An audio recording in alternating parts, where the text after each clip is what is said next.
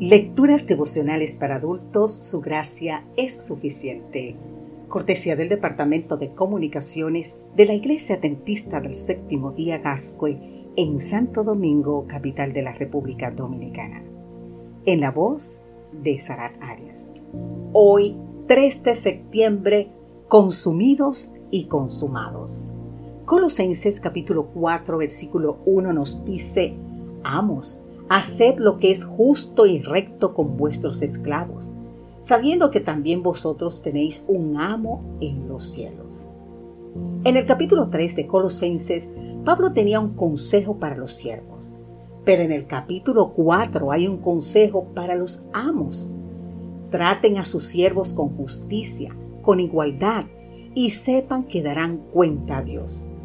Pablo también dice que debemos orar, manifestar acción de gracias y ser sabios en todo el modo de actuar con quien no conoce a Dios.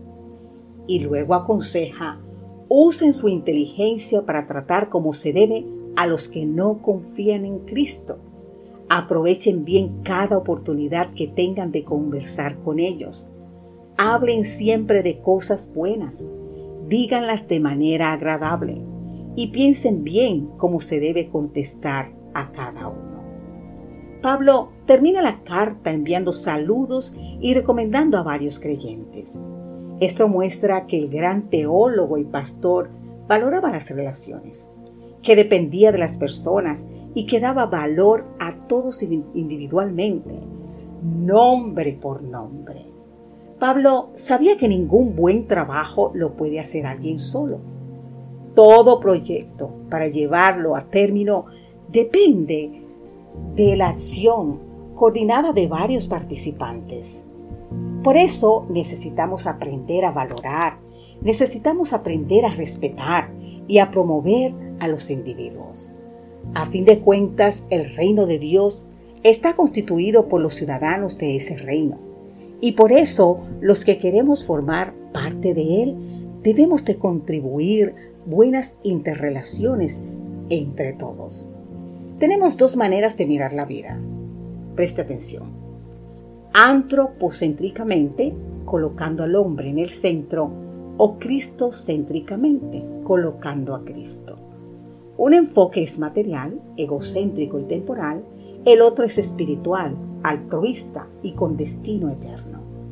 Las últimas palabras registradas por el gran comentarista bíblico Matthew Henry, ya en su lecho de despedida, fueron las siguientes una existencia consumida en la comunión con Dios y consumada en el servicio al Señor es la más feliz y la mejor vivida.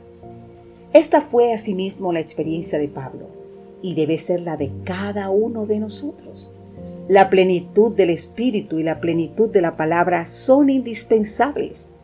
Si todos somos controlados por el Espíritu de Dios y la palabra de Dios no habrá dificultad en llevarse bien con los demás. El ser humano necesita un poder exterior a sí mismo para restaurarlo a la semejanza de Dios y habilitarlo para hacer la obra de Dios. Pero esto no hace que sea esencial el agente humano.